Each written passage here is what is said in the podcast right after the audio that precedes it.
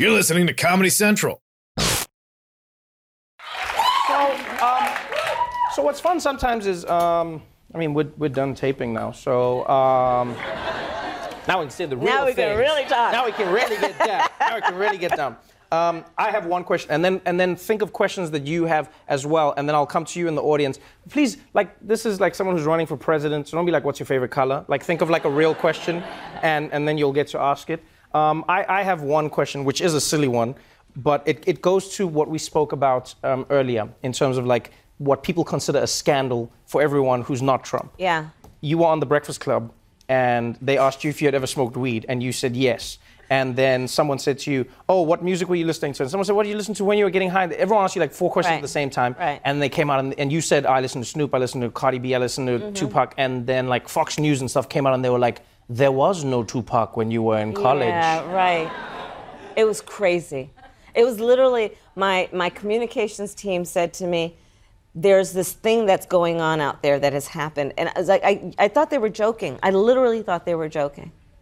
I.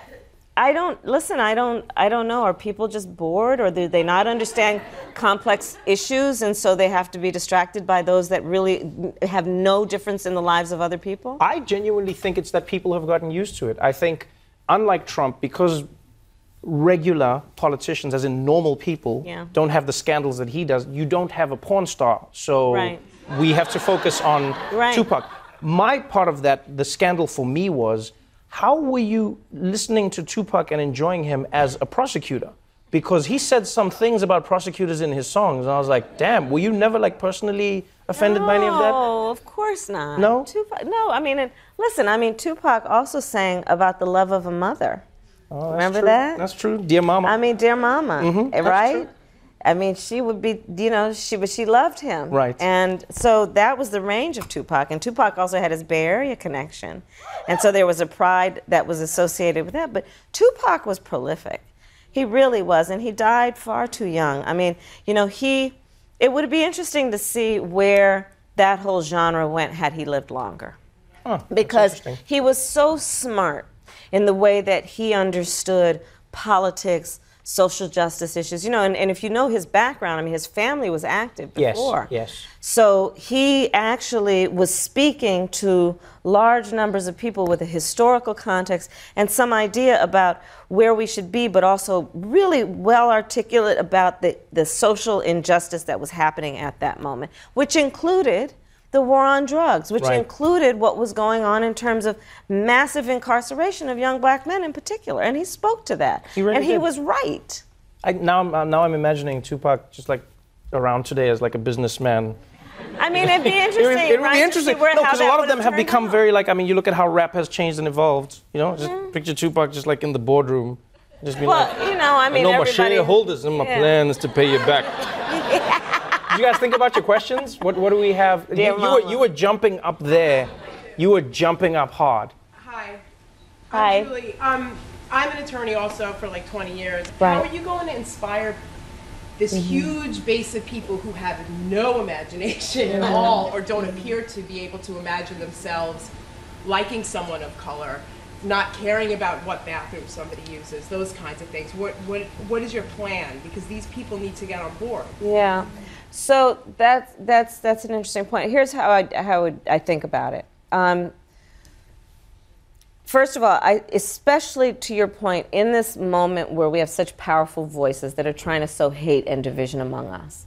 I think it's really important that we reject that, and we reject it in a way that also speaks the truth which is that the vast majority of us have so much more in common than what separates us. And I know that to be true. And the way that I think of it and I talk of it, wherever I go, whatever the demographic of the group I'm speaking with, is this. I, I talk about it in the context of the middle of the night thought. Some people call it the three in the morning thought, other people call it the witching hour. You know, in the middle of the night when you wake up with that thought that's been weighing on you, sometimes you wake up in a cold sweat. That's when Trump tweets. Well, right, and so for that reason, some of us wake up just, uh, deli- you know, right, exactly, panicked.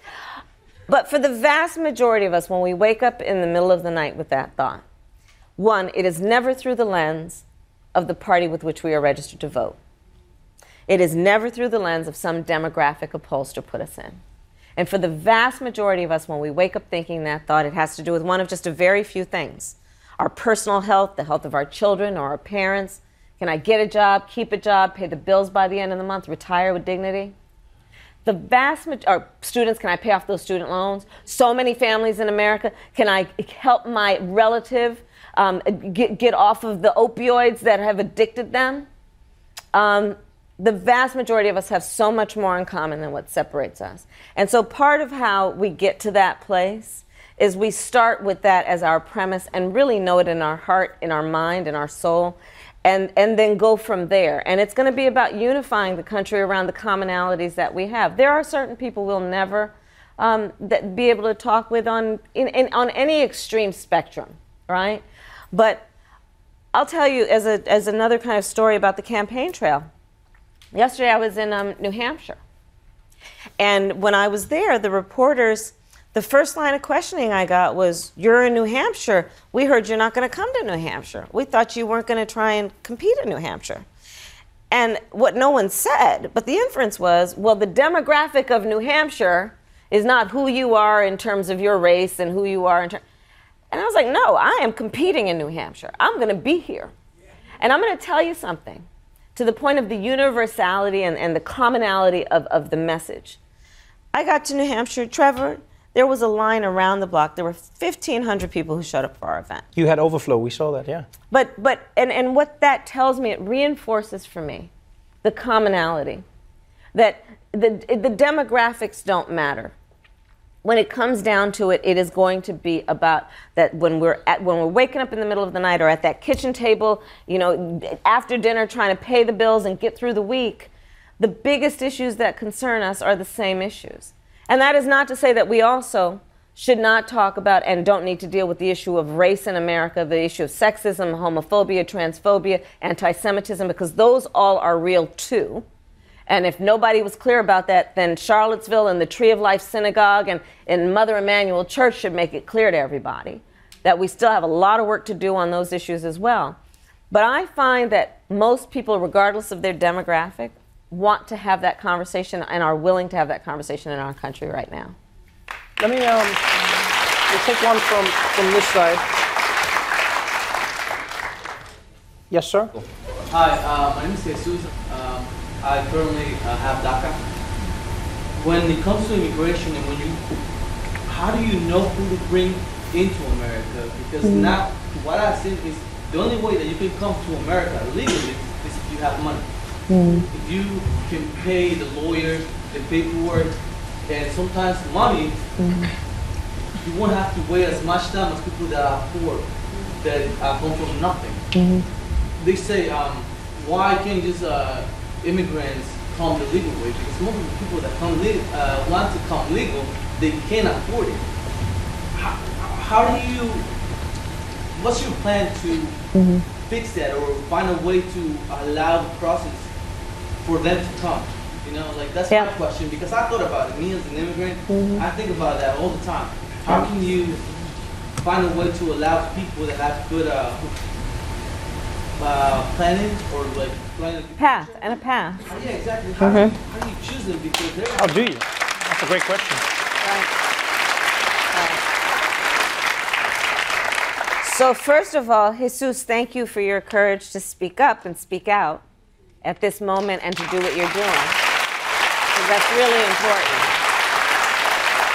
And I think part of how we will get to the place that we need to be, but also the place we're going to get. History is going to show that there are a bunch of people right now who are on the wrong side of history on this issue of immigration. Um, the reality is that we are a nation of immigrants. It has been a source of our strength. And part of the way that we do it is that we have a plan and we stick to the plan. But we, Congress has not passed a bill around comprehensive immigration reform, and by every indication, um, this president wouldn't sign it. The way we get there is we have to pass comprehensive immigration reform. We have to put in place the rules that are consistent and equally applied to everyone around how people get on the path towards citizenship, how people um, apply, what are the qualifications. As you know, this is also not, the, the immigrant population coming to the United States is not a monolith. There are people who come with H 1B visas. There are people who are DACA, like yourself, young people who you still had to qualify for DACA. You went through a process and you passed that process. That's why you got the DACA coverage. And we have to keep our promises. Part of the failure of our system right now is that this administration is not keeping America's promise to you as a DACA student or a DACA young person. And we're not keeping our promise to who we are as a nation by having a meaningful path for citizenship around comprehensive immigration reform. But what we have to do is Congress has to act and the president has to sign the bill. I'll ask you one question to that before you leave. Um, there was a time when the negotiation landed in and around a wall in exchange for DACA. And it was give us this one time payment and we will give you uh, DACA in exchange. You were one of the three senators, I think, who voted against that. Yes. Some would say, um, Senator Harris, why, why wouldn't you give Trump his wall in exchange for all of these people to receive the DACA and, and to stay in the United States? Because I did not agree with holding these kids ransom. And that's what that was. That's what that was. Period. We made a promise to these kids. He can tell you in a longer conversation how he went through a process of answering a multitude of questions about the circumstances of, of his arrival, about what kind of life he is living right now. Is he living a productive life? Has he ever committed a crime? They went through a whole series, and when they vetted and passed, we told them that they would receive protection. And one of the most important aspects of what we told them is we told them if you answer these questions to qualify, we will not share that information with ICE. We will not deport you. That's what we told these young people. And now, this administration is prepared to break that promise and share that information with ICE. That is wrong, and I'm not going to support that. I'm not going to support that, and that's why I voted against it. The Daily Show with Trevor Noah, Ears Edition. Watch The Daily Show weeknights at 11, 10 Central on Comedy Central and the Comedy Central app. Watch full episodes and videos at thedailyshow.com. Follow us on Facebook, Twitter, and Instagram, and subscribe to The Daily Show on YouTube for exclusive content and more. This has been a Comedy Central podcast.